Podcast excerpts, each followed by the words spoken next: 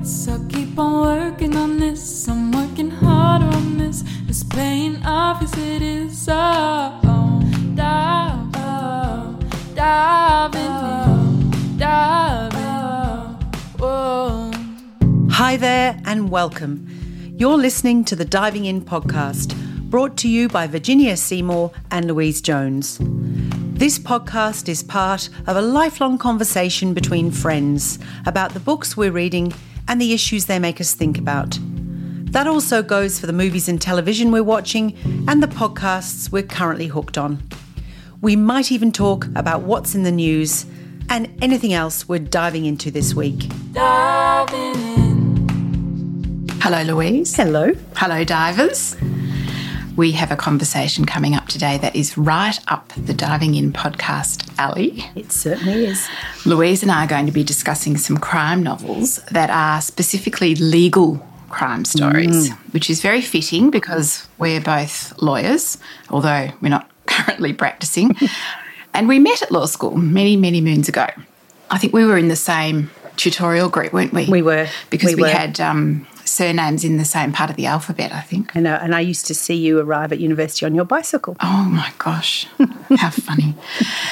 Uh, I heard Karma Chameleon on the radio this morning, and it you? took me straight back to law school. Oh, what the- you mean those The Culture Club song. and those baggy clothes Just, we used to I to felt wear like I well? was back there. Yeah, Yeah. it was funny. So this genre, I think it needs a bit of expanding because it's such a good one. Yeah, it is. Uh, I don't read a lot of books in this specific subcategory, but the books that I've read for today's conversation I really enjoyed. So I'm keen to read more. And uh, we have quite a wide range of books to talk about today, some very new and some very old. And today we're also going to talk about a book I've just read. We have to mention our exciting new shelf. We do. We'll, we'll come back to that. Uh, we have some bookish news, we have a life hack, and we've got a few other things that we've each been diving into lately. But I thought we'd start off today with just some correspondence because we get so many fantastic messages. One we had was a request uh, from a lady to make sure that we repeat the name of the book the, and Yes. the author at the end of our discussion, which we are meant to do. Yes. Uh, and you're very good about it, but I often forget. So today I've made myself an extra reminder and I've highlighted it on my running sheet. Do you think it's a sort of a, a comment on the fact that we ramble on about the book, and by which time the listener is thinking, "What are they? Which book? Yeah. What Well- book are they talking about?" Well, I know this happens to me when I listen to other book podcasts because Hmm. the person will say the book and then they talk about it. And as they're talking, you think, oh, I really, this sounds really good. I really want to read this. But you yes. haven't What was it again? Yes. Yeah, exactly. And we do love that sort of constructive feedback. So thank you because it, it helps us to make the show more enjoyable. Hmm. So, did you want to do yours, Lou? Yes, we've received a beautiful email from Jan Pakak, and I, and I do hope that I'm pronouncing your name correctly. Jan says, I started listening to book podcasts during COVID and subscribed to many. One by one, I cancelled many of them. Yours and currently reading are my two favourites. Now that's lovely for us So because we also love currently We reading. do. Recently, you recommended Death Leaves the Station, and I was surprised to find it on Kindle. Loved the book, characters were well developed. Since my teens and being introduced to Nevil Shute, I've fantasized about the country. In the last few years, I've found several good crime mystery authors that I enjoy. This was a treat. Thanks. Oh, and could you podcast more frequently, please? Regards, Jan. That is so, lovely. Yeah. That Death Leaves the Station is such an unusual book. I loved it and it really does give a very good flavour of West northern Western Australia. Yes. Yes. Uh, if you're looking for something, you know, intrinsically Australian, that Yeah. really did a great Yeah, job. fantastic. So I know what she means. Um, I've got one from Karen in VA. She's in Virginia, in America. And she often sends us lovely messages. And she's just said, enjoying the latest podcast wh- where we swapped books. So much to take in. I frequently go back to hear something again. Makes for a long listen. You two are like a bolt of sunshine. Which I thought was really sweet. Oh, and then. Katie Six wrote, This was such a great episode. You could hear the absolute love of your books in your voices. So that was very nice. So thank you for those messages. We really appreciate They it. feed us, don't they? They they do. really They're fortify very us. It's so beautiful. So I just thought I'd very quickly kick off today because I thought I'd mention a book that I've just read. So, in our very first episode, we talked about The Nickel Boys by Colson Whitehead. Still with me. And that just blew us away. It was so good and, and so powerful. And I finally read Colson Whitehead's uh, The Underground Railroad, and it won the Pulitzer in 2017. And oh boy, it's also incredibly powerful and confronting, but really worth mm. your time, I think. I was embarrassingly ignorant about the details of slavery until I read Homegoing by Yes. Yaa oh. Gyasi. Yeah, beautiful book. And then The Water Dancer by Ta-Nehisi Coates. And then this one, The Underground Railroad, has just added more to my knowledge and understanding. So every time you read something more, it just gives you another layer and another depth and a few more details and, and, and a deeper sense of what it was like to live in that time. I mean, I don't think we can even begin to imagine, No. but you get a a taste of it, I suppose. And it's not just about the evils of slavery, I think that I've developed my understanding, but also I think it's really informs your understanding about the issues facing America today. You know, there are some characters in the Underground Railroad that I could easily imagine being on the news mm. in 2021. And, you know, they're quite possibly the great great grandparents of people who, who feature in this novel. So it's a great reminder about the importance of knowing our past so that we can understand ourselves and steer the future. So I'm not going to go much into the plot other than to say it's set in the 19th century and I think a bit uh, deliberately a bit nebulous as to the exact time. And there are two young slaves, Cora and Caesar, and they decide to run away from the cotton plantation where they are held and owned as slaves. Cora is not only a slave, but she's an outcast among all the slaves on the plantation for various reasons. So she is literally living a terrible life. So really, she doesn't have a great deal to lose. And Caesar has a connection with a man who is part of the underground group of anti slavery people who helped slaves escape to the north. And one of the main impediments to slaves escaping was the person with the exalted career title of slave catcher. So these people roamed around. There were bounties on the heads of, you know, various slaves. So plantation owners would put an advertisement out saying this one's escaped and there'd be money to be made if you could catch them.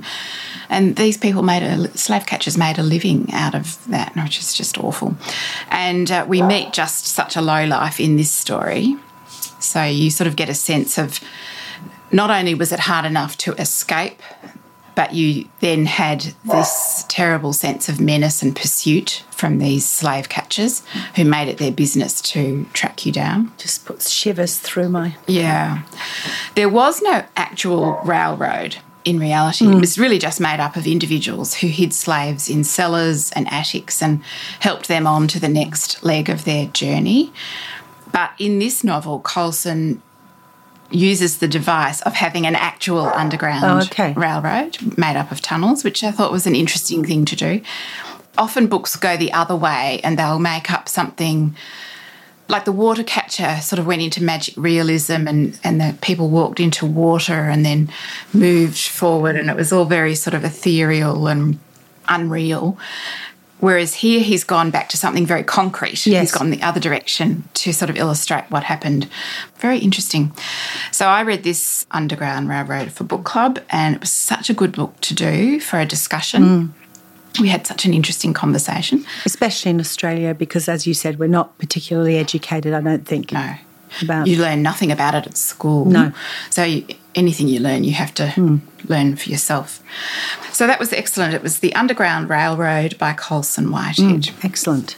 Next, we have the books in our theme. So we've got mm-hmm. crime books, but they're specifically books that are set. How would you describe it, Lou? In the legal world or Yes, legal world, world in the courtroom or in the yeah, judges, courts, all that sort of Yes, thing? Yeah. yes. Yeah. Lawyers, judges, I think in the legal world. Yeah, I think that's world, right. Yes. Yeah. So we're going to talk today about Stacey Abrams' book, While Justice Sleeps. It's brand new out. We absolutely love Stacey here at the Diving In podcast. We do. Stacey Abrams was born in 1973. She was the second of six siblings, um, born into quite a poor family. And she was raised, first of all, in Mississippi, and then later on, her family moved to Georgia. Her parents retrained when Stacey was a teenager, I think, and they both became Methodist ministers. Stacey tells a very powerful story of topping her school academically and being invited to the governor of Georgia's mm. mansion and being turned away at the gate. It's such a Oh, it's just terrible Yeah. story. I've heard her tell it in a few mm. interviews, and it's really hits you in the mm. heart. After school, she completed a Bachelor of Arts at Spelman College, and then she went on to study. She did a Master of Public Affairs, and then she earned a Juris Doctor from Yale Law School, no less. And she's worked as a tax attorney. She has been a member of the Georgia General Assembly, and she ran for the governor of Georgia mm.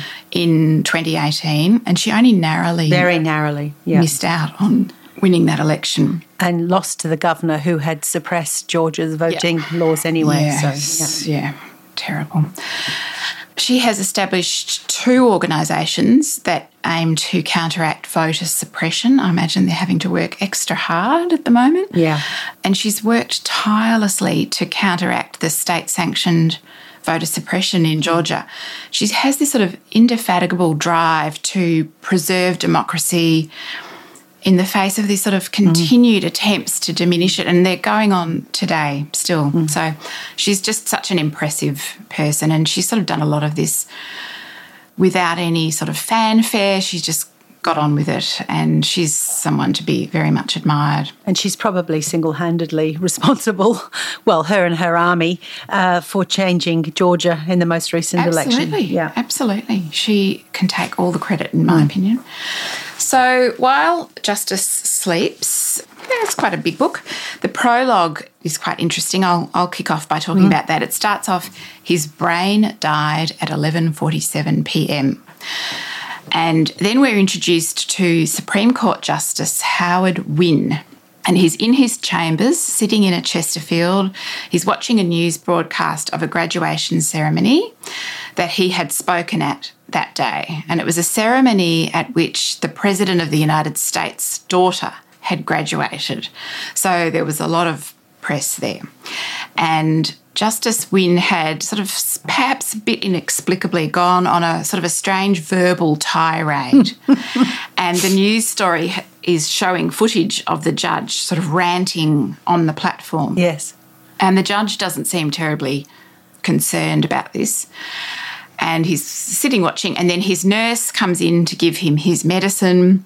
And then the reader gradually realizes that the judge has some serious health issues. And in fact, Stacey Abrams has given the judge a made up neurological illness called Borson's syndrome, which is a progressive disease A brain yeah, disorder, neurological. Yeah, yeah, yeah. is, yeah. Uh, and you know that it's progressive and that his his outcome isn't great.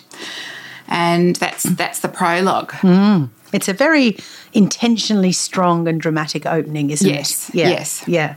And in that prologue, we also hear about his clerk, he- one of his clerks. Yes, there is a discussion about his clerk. Avery right. Avery Keene, and and she's the heroine really of this Yes. political thriller, isn't she? And of course, as we know, the position of U.S. Supreme Court clerk is a very coveted, prestigious position um, for a law young law student. It's sort of a position that probably goes to the brightest and the best. But we are aware from the very start of the book that Avery Keene's life is far from charmed Yeah. Because the night that Justice Wynne is in his chambers, you know, watching his activities on the podium, Avery's asleep in her apartment and she's woken by, at 3 a.m. by a call from her mother, Rita. And I think from the get go, we know that Rita is sort of simultaneously abusive and pathetic. Um, she's a manipulative addict and she stretches her daughter's love and goodwill as far as she can. And we learn that Avery has paid for her rehab. It hasn't worked. And so Avery is called upon to bail her mother out of her troubles. So I guess we know from the start that Avery's sort of got this Achilles heel. Exactly, Hasn't she? yes. She has this sort of love and obligation for her mother, with a mother that probably brushes up against the criminal justice system, which isn't really ideal for the position of a Supreme Court justice's clerk, is It's it? a, it's a terrible weakness, Yeah. potential weakness It is for her to have. And then, you know, Avery arrives at the Supreme Court the following morning and she is summoned to the Chief Justice's office, which is a very rare occurrence. The Chief Justice in this book is a woman, Teresa Ros- Roseborough. Uh, and then in the chambers, there's also another person waiting to speak to her, and it's a Major William Vance. Uh, and the Chief Justice introduces him as the President's liaison from Homeland Security. And together, they tell Avery that Justice Wynne is in a coma. This is a complete surprise to Avery. She's noticed that the judge has been mo- moody recently and short tempered, but she hadn't thought that he was ill. And she also hadn't guessed that Jamie Lee was, in fact, a nurse. No, she was a secretary that couldn't Yes. type. Yeah. that was great. It was kinda They cute, wasn't hired it? This extra secretary who couldn't type. And, you know, we learn that the real reason that Avery has been summoned before the Chief Justice and Major Vance is to give her an envelope. Uh, and the envelope is addressed to her and written by Justice Wynne. And it's an envelope, in fact, that they'd, they've already opened. And what she finds in the envelope is a power of attorney executed by Justice Wynne, which appoints her as guardian over his affairs. So that really is Yeah. the kind of explosive start Yes. kind of to the book, isn't it? So she she kind of Abrams sets up these quite strong character signaling in the meeting. You know the Chief Justice is kind of a goody. Yes. She's a woman of integrity and humanity, and you you know from just those opening paragraphs that she probably steers a very straight ship. And her instincts are to trust and protect Avery. Clearly, Justice Wynne did not speak well of many people, but he had spoken well of Avery, and that counts for a great deal with the Chief Justice. On the other hand, Stacey Abrams is not very subtle in her characterization of Major Vance. No. Uh, I love some of the adjectives she used. He questions Avery in an accusatory manner, and Abrams describes his physical presence as hulking, which I did think was a bit of a throwback to her romance fiction, but never mind. Uh, she describes his hooded blank stare. Anyway, he, of course, questions the appropriateness of Avery's appointment as uh, Justice Wynne's guardian, and he suggests that there may have been more to her relationship with the justice than simply being his clerk. And so the battle lines are drawn, Virginia. And the more uh, Vance and others begin to challenge Avery, the more she becomes determined to take her role as guardian very seriously. There is another major part of the plot developing on the other side of the world, which I'll just very briefly mention. There's a Dr. Indira uh, Srinivasan. She heads up a biotech firm in Bangalore. Yes. Advar Biogenetics. And that's a company that is trying to acquire another biotech company, GenWorks, in North Carolina in America. And it's a, a merger that is heralded as the merger of the century. But it just so happens to be a merger that is presently before the Supreme Court and a case for which Justice Wynne is considered the swing vote. So, this is kind of the factual background to what I guess becomes this sort of unfolding drama and a web of secrets into which Avery is drawn. Yes. And the Borson's syndrome, which the justice is suffering from, there may be a cure for that floating around out there in the in the ether. So she employs a sort of a puzzle element. Mm. Avery has to go through a lot of loops to find information from the justice. And it helps if you have an interest in chess. You need to be uh, au fait with chess terms and chess moves, uh, which I'm not. So that did make it a bit tricky for me. Mm. And that puzzle element was very much like Stacey's romance novel that I read in mm. our episode in episode 29 which was really a treasure hunt. And in some ways, this had a bit of a treasure hunt mm. as well. So she she mm. does love that sort of thing. Mm. The romance one, it was a bit more um, having a laugh at itself. This one took itself a bit more seriously, Yes. I think, and I think it worked better in the romance novel. In this, the treasure hunt seemed a bit contrived. Yes, I almost thought it was a bit too much, really. Yeah, Yeah, yeah. I think the strength of this book definitely lies in its clever plot. There's no question she's come up with a very, very clever mm. plot. And conundrum, really. and a conundrum. What do you do when one of your Yes. Supreme Court justices goes into Yes, a coma? yes. He's not. He's not dead. Yes, and particularly, well, in, in America, of course, where you're there Yes. for life, this is all foreign territory for Australians, but it's a completely different scenario mm. there. And I thought the pacing was hmm. quite good, but I don't think the writing was all that fabulous. For me, the writing got in the way of the story for about the first quarter or the first third. And then I started to not notice the issues that I hmm. had had with it.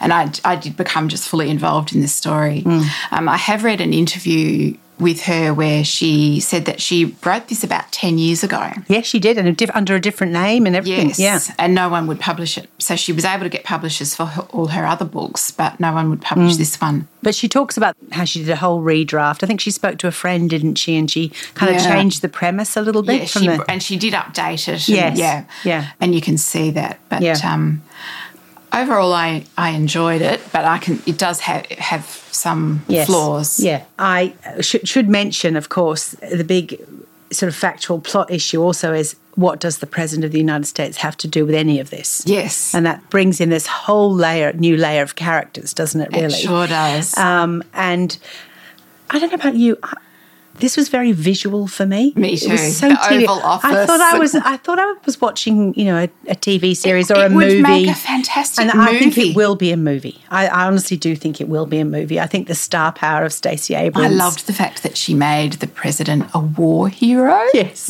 I know, I know. You can sort of see Michael Douglas. I love that little touch. There were there are lots of really good little Yeah. touches in it. Yeah. It would make a very gripping mm.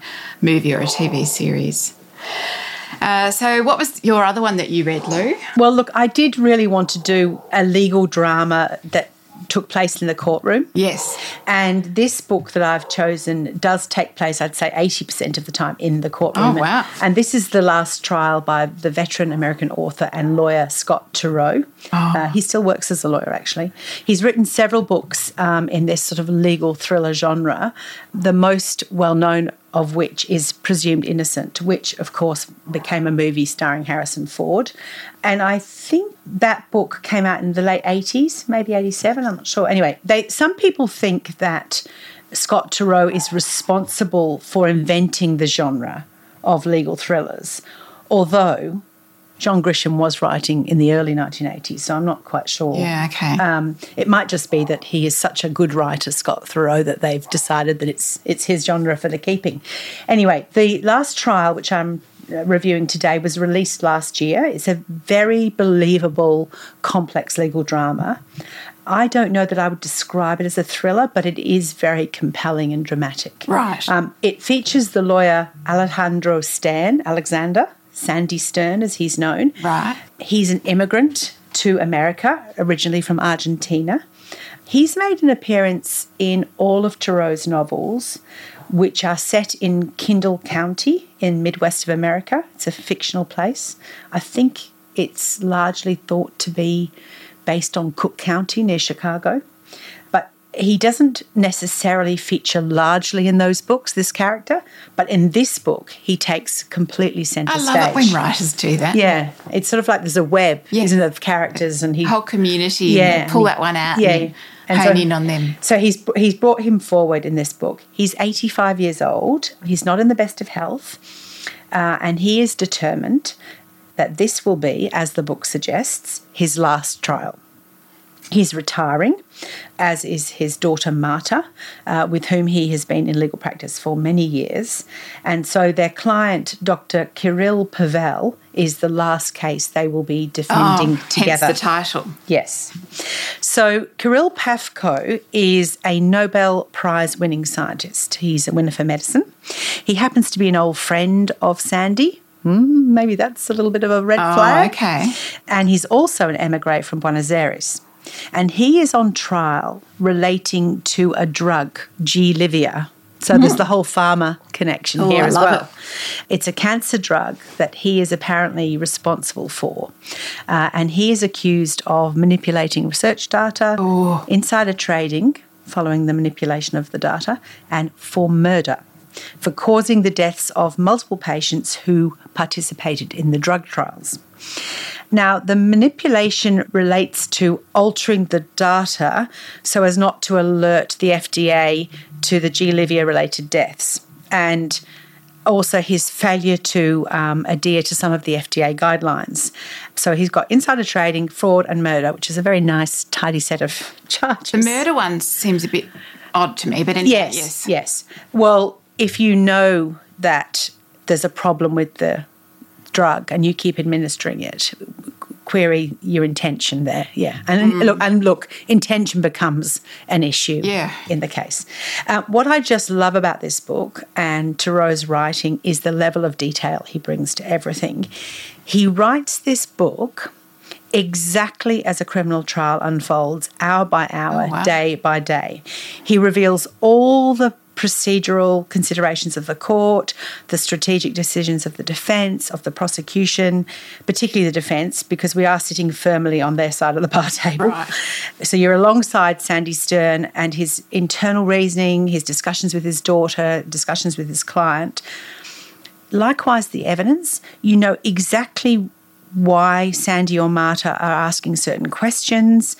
And as the testimony unfolds, you know, your interest is piqued and you sort of feel this building of sort of suspense. Right. And I think that's because you're also privy to Sandy Stern's internal thought Yes. processes. So you know what his aim is or Yeah, what what his aim is. So you know what he thinks a witness is going to say, what his clients told him, why he's going down a particular strategic route, how he thinks the prosecution is going to react, and ultimately who he thinks his client is. Right. And if any of you are listening and thinking, Louise, this sounds tedious, I promise you it's not. It's riveting. It is the area of law I used to practice, the- fraud and the insider Yes, trading bit, not, not the murder. Yeah. So I did wonder, is this more interesting to me? But honestly, he draws you into sort of the human frailties and fallibilities, you know, like the relationships between the people in and out of the courtroom, and also the ethical dilemmas that everyone are facing. You know, the judge in this case and the prosecution, lead prosecution counsel, and Sandy Stern are all friends Oh wow. because they've been practicing law together for years, and so there's a, quite a few e- little ethical well, issues. I've got, I've got problems already. I know, I know. so, what this leads to is a very sort of complex, layered story. There's a huge cast of characters in the book, partly because there's all the witnesses Yeah, that are gonna say, connected to the, the defendant. witnesses, yeah. Or then there's people who are well known to Sandy Stern and his family. So, it still feels quite intimate and the story doesn't run away from you. You know, I never ever thought, hang on a minute, who's that character? Oh. I, I always. Wow, that's yeah. very good. He's, he is a superb writer. I'm definitely going to re- return to his books. I did read Burden of Proof a few years ago and I really enjoyed it. So I can recommend this. This is The Last Trial by Scott Turow. It was published in the US in May last year, but published here in Australia and in the UK by Pan Macmillan in January this year. Um, Fantastic. and yeah, loved, absolutely loved oh, it. I want to read that, Lou. That sounds You- so I good. Give it to you. Sounds excellent. What about you? What did you Okay, well, I'm read? going to do a complete sort of steer in a different direction because I'm going back, Surprise, surprise. as is my want. Hmm. So, I'm going to talk about a book called Tragedy at Law. what a great name. So, the author is a man called Alfred Clark, but he wrote under the nom de plume of Cyril Hare, H A R E. And I'm just so happy to talk about this because this author is excellent, but it's not one that's spruiked all over social media. That it, and it does get a bit repetitive and uninteresting when everyone just regurgitates the Yes. same authors over and over and the same new releases. I just love it when there's something that's uh, from the backlist that's really worth mentioning. So Alfred Clark, who wrote under the nom de plume of Cyril Hare, he was a distinguished barrister and a judge. He was born in 1900 uh, and he died at the age of 58. He wrote about 10 books and this book, Tragedy at Law, is the first of his books where he used his protagonist, Francis Pettigrew. And this was written in 1942. They're not thrillers by any means. They're much more in the cozy crime category, but they're quite literary because they're so beautifully written. Yes, but they're legal, so they're a Very sub. They're legal. a sub. Very legal. They're part of the subset. the law is absolutely integral to the mm-hmm. plot. And I have a theory that I think John Mortimer may have been inspired to write his Rumpole of the Bailey books as a mm. result of these. Rumpole first appeared in 1978, so these Cyril Hare books had been around for a long time by then. And Tragedy at Law is about a British High Court judge, Mr. Justice Barber, and he's on the Southern English Circuit. So, what that means is he's going from town to town with his clerk, his marshal, his butler, mm-hmm. the marshal's man, and a cook. I love it. And the way it works is that he will be sitting on a few cases, staying in the house provided in that town. And then when the list is finished, they all move on to the next town and hear the cases that they've got lined up for Yeah. him there. He's a slightly pompous man. In fact, he's a very pompous man. Surprise, surprise. And the book opens with a lot of pomp and ceremony for the opening sitting of the assizes in Markshire. And he's being driven up fr- from his hotel, or from the house, actually, it is, in a Rolls Royce. And there's a high sheriff in a top hat, in a, a uniform with this huge seven foot mace. Uh, and they're heading off to the cathedral behind a police escort.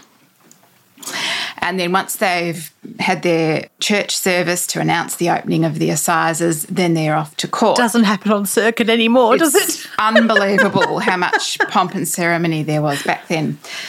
And of course, he's in his. You've got to also picture him in his the full regalia. Mm. He'd have the long wig on. He'd have the long the wig. long wig. He had Yeah. Mm. his black square that they would put on if they were mm. sentencing someone That's right, to death. to Yeah. death. The whole shebang. And Taking themselves very seriously.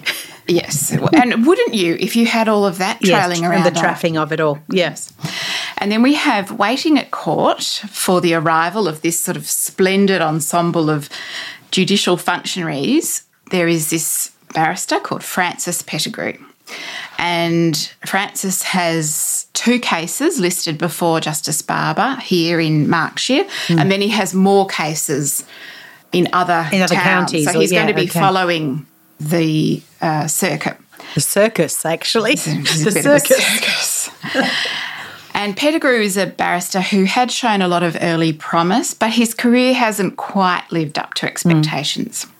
And the other thing is that he had once, many years ago, been in love with Justice Barber's wife before she was married. Yeah.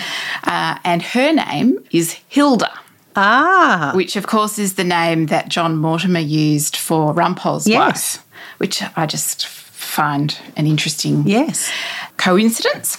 And she is the most fabulous character. She's very haughty and clever and involved, and you can see why I think there's Yes. some inspiration there. The book, sort of, after we've had that sort of setting of the scene, and it's delightfully poking fun at, at the whole thing. He's he doesn't take it at all seriously. He's really uh, showing it up for what it is, which is what makes it so enjoyable for the reader. And then the next thing that happens is that Justice Barber receives an anonymous letter threatening him.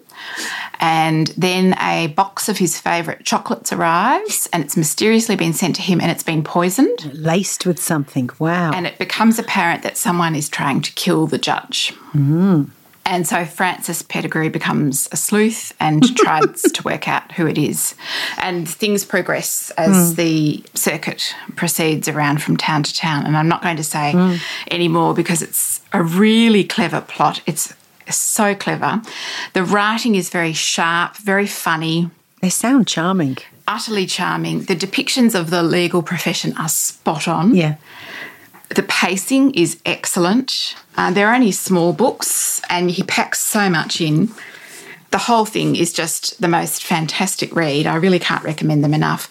I've read five of his books, and I've got three more there to read, and So there's he- still a couple more. Okay, so, he the- wrote so about 10, did he? Yes, there's about five or six Francis Pettigrew ones, and they're rather delightful the way they you follow the development of Francis Yes. Pettigrew. He's got some other ones with an Inspector Mallett, and then there's a couple of books where Mallett and Pettigrew come together, which mm. I also really love.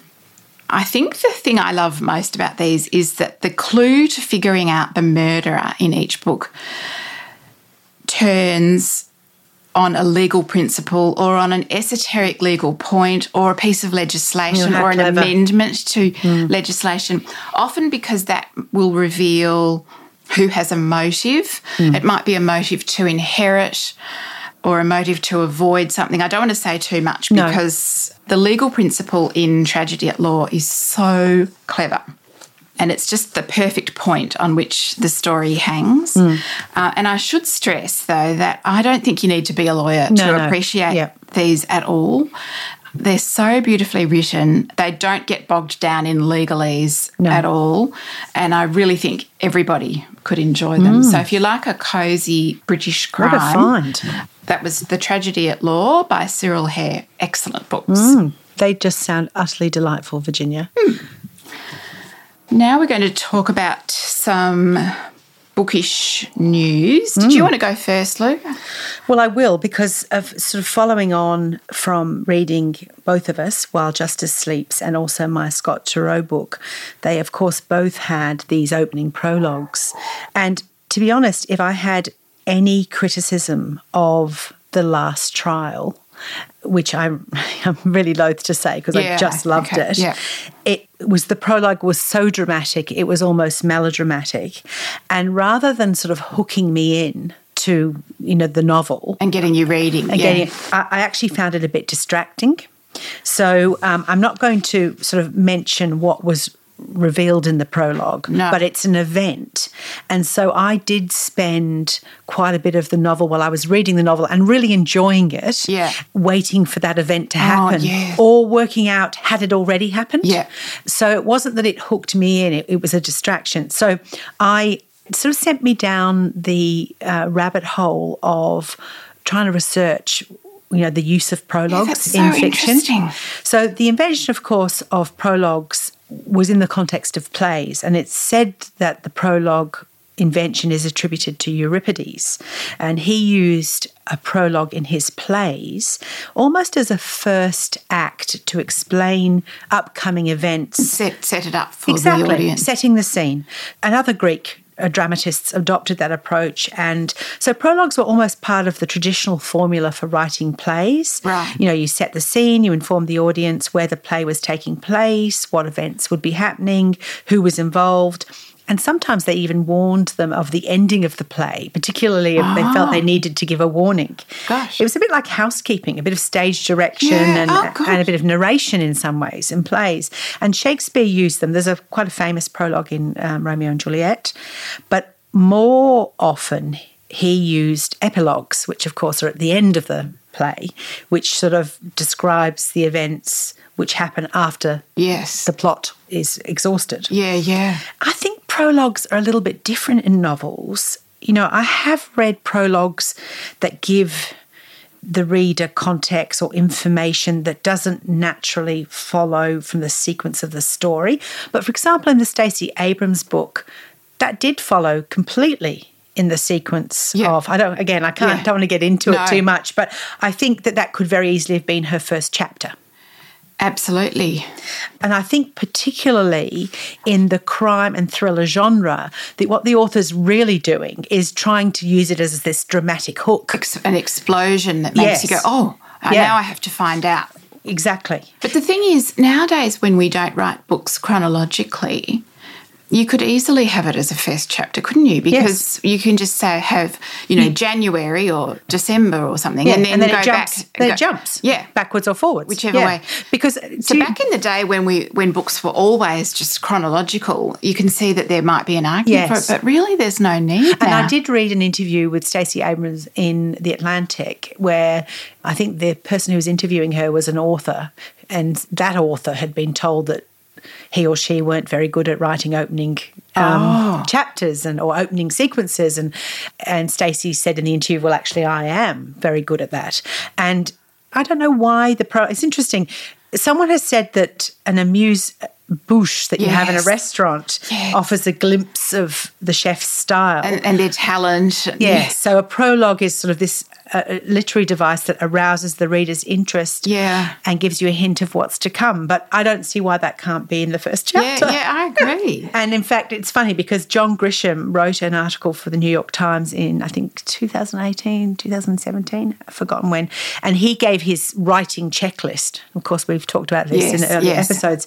And one of the items on the list he, is he says, don't write a prologue. They're a gimmick. Uh-huh. Just write the first chapter. And likewise with the Scott Turow, he could very easily. Just called it chapter one. it could have been chapter one. Yeah, I think Stacey's could have been chapter yeah. one too. So it's interesting. Might, might have a word with the editors and just give them the benefit of So, my advice. if any listener wants to tell us about a prologue that they think has been used to Yeah, really good it's effect, worked really well. yes, Uh, then, yes, then that's a good idea. Please, please tell us It'd be fun to go and look and see. Yes. Well, it is. I started pulling books off my shelf Mm. and thinking, what books have I read have had prologues? Re- Yeah, you've really got me thinking now, Lou. What about Uh, the well, the things that sprang up for me that were bookish this week, and this isn't an obviously bookish thing, but I just did want to mention how fabulous I think it is that Reese Witherspoon has done this amazing deal where she's merged Hello Sunshine with Blackstone, mm. and she's I think she's earned it's over a billion dollars Australian. It's a bit, mm. a bit under that in Incredible American deal. dollars. But the thing that I find fascinating about this is that first of all, that Reese is a big reader? Yes. and has a very good eye for a great story Mm. and, and what people love to read about and what, what stories need to be Mm. told, and particularly with the female slant on Mm. things. And can I say, I think she's a real genuine reader. She She's she's absolutely a she's genuine absolutely reader. a Yeah, genuine yeah, reader. Yeah, Yeah. And, and I think people see her Authenticity. authenticity Yeah. when they're dealing with her. But the interesting thing about her is that this all started when she went to a couple of different production companies and with ideas, mm. with books that she had read, and said this would make a great movie. Mm. And this happened to her repeatedly, where they would say to her, Oh, but we've already done a women's movie this year. our quota is filled. we, we've done a we've done a woman's movie this year, and Oh, she just thought God. that was just astonishing. And that's when her husband said to her, well, "You should just do it yourself." Mm. And he's a bit of a dynamo as well, I gather. And so I just love it that she didn't just let that sit and just say, No. oh, you know, the filmmaking patriarchy have determined that there is only enough scope for one women's movie per annum, uh, and that's our quota, and that will do. She said, no, there's a huge demand out there. There's there's an unending demand for good stories about women, and so she went and did it herself. I just think that is so Yeah. impressive, and also we know that women are bigger consumers of books and stories and Oh, podcasts. hugely. So it's kind of obvious that they would also be bigger consumers of movies Yes. and TV series. Uh, and it's just interesting to me that the male executives didn't see that. No. And I think they're probably all deeply Yes. regretting their decision. So I love that she backed herself. I, I love And in- everything about that story. It is. It's a fantastic story, and also in so many traditions, the women are the storytellers. Absolutely. So that's you know, it, it just made sense on so many levels. So many levels. Yeah. I also really love this story for the example that it gives of if you are willing to go out there and make a beginning, mm. Make some phone calls, do a bit of the hard yards. People always want to jump on board and Yes. join in with that. Which is Reese Witherspoon, though, Virginia. And she obviously had a massive advantage. So if I say I'm about to set up a Yeah. production company, You and I, it's not going to happen. We don't know anybody. It's never going to happen.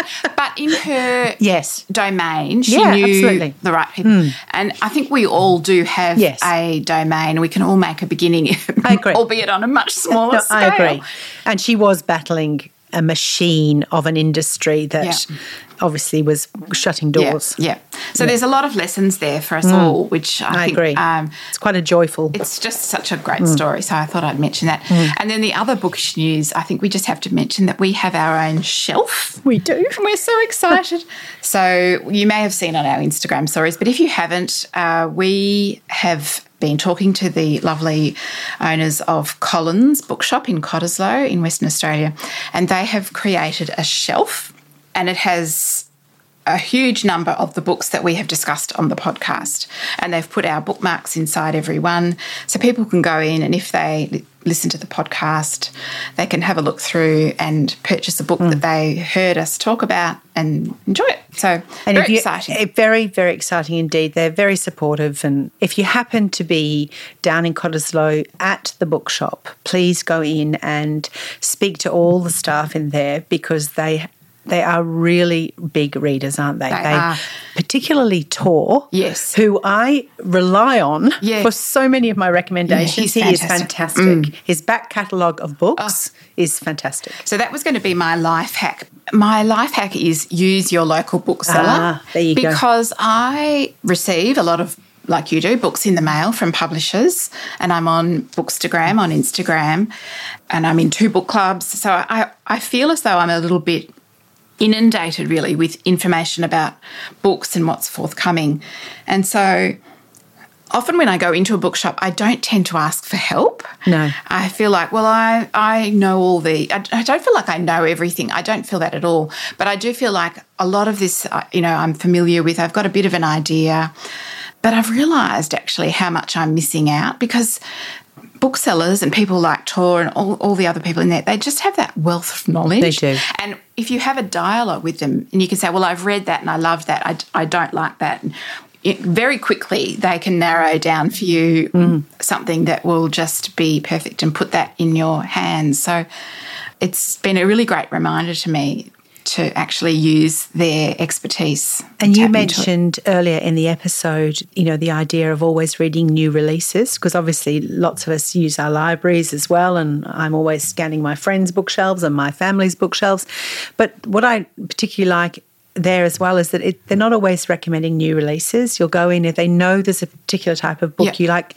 Tor said to me just a couple of weeks ago, Did you ever read this? Yeah. Did you ever read that? And I love that as yeah, well. Yeah, Um, no, they're fantastic. And the other great thing about them is that they um, will do free postage to anywhere in WA, which I love. Yeah, that's fantastic. fantastic. So that was that was our fun news. So what else have you been diving into lately, Lou? My hubby Gus recently recommended I listen to an episode of the 99% Invisible podcast. Oh yeah, And you so good. you recommended that podcast Yeah. to me, but I I'm sad to say I'm about three and a half months behind in the Oh, episodes. yeah. I just cannot keep up with Yeah. all these great podcasts. The episode he recommended I listen to is episode 445, and it's called The Clinch. Uh, and if you're looking it up, it aired, I think, on something like the 2nd of June. okay. And this episode, Virginia, has a Stacey Abram connection. So that's Oh. why I'm mentioning it. We, of course, recorded the Bodices and Breathy Sighs episode Yes. featuring romance fiction. Not that long ago. March, I Uh, think. yeah. And we featured, obviously, some of her books, you know, that she releases as author Selena Montgomery. Yeah. The clinch is, in fact, what we've seen for many decades on the overwhelming majority of romance fiction covers. It is the tight embrace, traditionally between a man and a woman, usually, sadly, a white man and a white woman. Yeah. Um, and it's the sort of passionate, dramatic embrace on the cover of That's the so romance true. novel. The woman's body may be bowed over backwards. She sometimes seems like she's being overpowered by a man.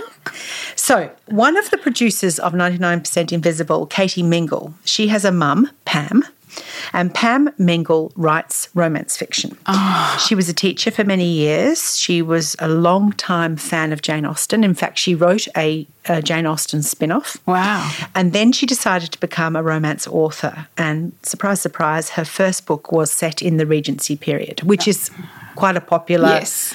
period for the historical romance novels. And in 2015, the publishers Entangled. You just love that Yeah. romance fiction publishers are called Oh Entangled? my God, that's perfect. They bought her first manuscript and they sent her their proposed cover design. And Pam loved it. But one of her friends, in response to the cover, said, Wow, that book looks like a real bodice ripper. Right. And Pam was quite upset about this. And she notes that many romance writers do not like their books being referred to as bodice rippers because of the connotations of rape. Yeah. And Yeah. let's be honest, in days gone by, Yeah. rape featured quite a lot overpowering women. in yeah. in historical romance fiction. You know, it absolutely did. And even where the woman triumphs in the end uh, and marries her man, right. she has still suffered the trauma of rape in some of these books. So I'm not mixing I didn't words know that because I don't read these yes. books. So, well, yeah. neither do I. but you've obviously researched this. So, I have. Yes. And of course, we're talking about, you know, books in the 60s and the 70s Okay. and whatever. So Katie was embarrassed by the cover Right. that was on her mother's book. And, you know, she had problems with this sort of dominant man and the Yeah. submissive woman and all the sort of usual heteronormal Yeah. um, kind of issues. Because she'd read the manuscript and she didn't feel Yeah. that it reflected Uh-huh. um, the book. And she had a discussion with her mother and she said, you know, wh- why? They, they do actually disagree about what she actually said to her mum. It's quite funny. But she said words to the effect of, what, why do you have covers like that if you don't want people to have that response? So, this episode, which I ha- heartily recommend, is Katie's exploration of the genre. So, she follows Right. the trends in the covers through the 70s and 80s. She charts the changing in the covers of the languaging and the messaging of the covers. Right. Uh, what do they mean? What messages, secret messages, are they sending the readers? Okay. Um, the 80s was the heyday of the ubiquitous clinch. Right. Um, she talks about an author, Johanna Lindsey, who yes. apparently was a- Yes, a I've ma- seen yeah. that cover. And I don't, those covers. No, don't know if you remember the model Fabio with all the blonde Yes, hair. yes. Well, he was the brute that Right. featured in the clinch on a lot of Johanna Lindsey's Yes, novels. yes. And apparently, I didn't realize this, they'd have a photo shoot with live models, Fabio being the man, and then the illustrator would lay tracing paper over the photograph and he would trace the image and then he would paint it. Have you see a lot of the Yes. they're, they're like oil paintings, some of them, aren't they? Yes. But there have in more recent years been some very um, different covers. I mean, we know from Stacey Yeah. Abrams' books, she, you know, she Yeah. features black people on her covers. Yes. And there's even been covers with two women on the front, and things have definitely changed.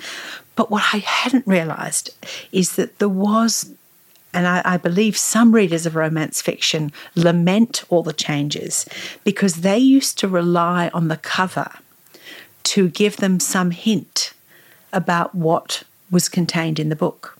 Yeah. So- well, is, that's not an unreasonable thing to do, is it? Well, no, it's to do with the colours. So Oh. if there is a navy blue background, Oh, yes, it's this secret society. If there's a navy blue background, there might be a military theme in the book. If there's a gold or yellow background, there might be a paranormal. unbelievable. Yes. And if there is a purpley background, there might be explicit sex. Unbelievable. I never knew No, that. it's fantastic. So do listen to that episode. That's The Clinch uh, on the 99% Invisible podcast, episode 445. That is fantastic. You'll love it. Oh, that is brilliant. Virginia, what have you been diving into? Uh, not a lot, but I have been I don't listening believe to that for a minute. I, I'm listening to another podcast, but I'll mention that next time because I'm only two fifths through it. So she's giving us a teaser today. Yeah, so I have been listening to another one that's really good, but I want to listen to it a bit more. But I have been enjoying the Party Room. Just a, Yep. it's a little political one. Uh, with Patricia Karvelas and Fran Kelly, and they always have a guest who is Mm. Such good journalists. a political reporter. And uh, in these difficult times, Mm. I do love the background information that they bring. They just know so much more than Mm. often gets reported. Whenever one of their episodes pops up, I immediately loop And on it. obviously, all Australian politics. So far, Yes. yes, Yep. yes, which is very much their métier. Mm. So yes, they just have such a wealth of knowledge, Mm. and they've been doing it for so long, and they they're very good at reading Mm. all the non-verbal cues and and what was not said, and who didn't turn up to things, and Yes. all the sort of the more subtle things that are going on. So They've got that insider just kind of it's really really good. So I recommend that one. excellent. Uh, so that's it for us for today. I loved doing legal crime books, uh, and we'd love to hear if you have a legal crime book that we should read because I think we're both very keen to read some more of these. We hope you've enjoyed today's conversation, and if you have, we'd love you to write us a review and to tell a friend about our podcast. Your word of mouth recommendations and shout outs on your social media accounts really do help us to expand our audience. And we're so happy when we hear that you've recommended us to a new listener. So we will see you again soon. Very soon. Okay, bye. Bye. We really enjoyed today's episode. Thank you for listening, and thank you for all your lovely reviews too. If you want to know more about today's books or anything else we've talked about, you'll find them in the show notes. And we feature most of the books on our Instagram page too, at diving underscore in underscore podcast. And if you'd like to share any books that you've been diving into, we'd love to hear from you. Please email us at hello at divinginpodcast.com. Bye for now. Breaking off, shaping out, working it, breaking up, shaping up, working it down.